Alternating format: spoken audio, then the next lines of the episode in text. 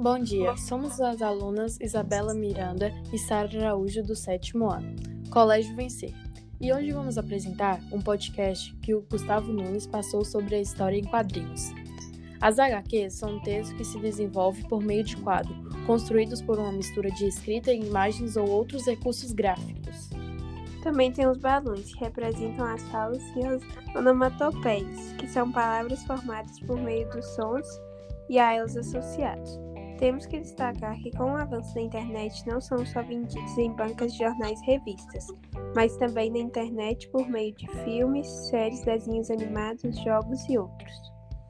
Sim, tem algumas histórias em quadrinhos originários do Japão, que são chamadas de mangás. São quase a mesma estrutura dos quadros dos quadros, mas são lidos de trás para frente. Por isso que temos dificuldade para ler. É importante notar que ainda são lidas de cima para baixo, e na maioria das vezes são bem envolventes, e eles também são vendidos na internet. Outro tipo de histórias em quadrinhos são as graphic novels. Também tem a mesma estrutura dos mangás e HQs, mas são mais complexas com começo, meio e fim. Outra diferença é que seu público-alvo são para um leitor mais maduro, adultos, e não crianças e adolescentes. Tem um festival internacional de quadrinhos, que é o principal. Acontece a cada dois anos em BH. Lá podemos conhecer alguns realizadores e participar de ações de promoção de HQ, podendo ter também as revistas que.